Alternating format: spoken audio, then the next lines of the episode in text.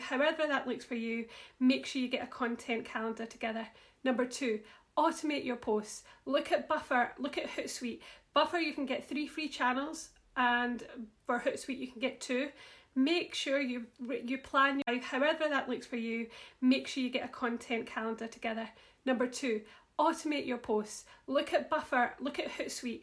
Buffer, you can get three free channels, and for Hootsuite, you can get two make sure you you plan your content ahead of time get it scheduled and you don't have to think about it. Then you can just engage with your audience.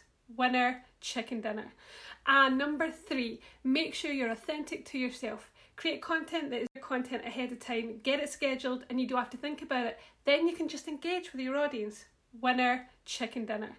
And number three make sure you're authentic to yourself. Create content that is Hey, if you like this video, subscribe, it would mean the world, and give it a like. I love you forever. Uh, if you like this, then follow me for more, more tips coming your way.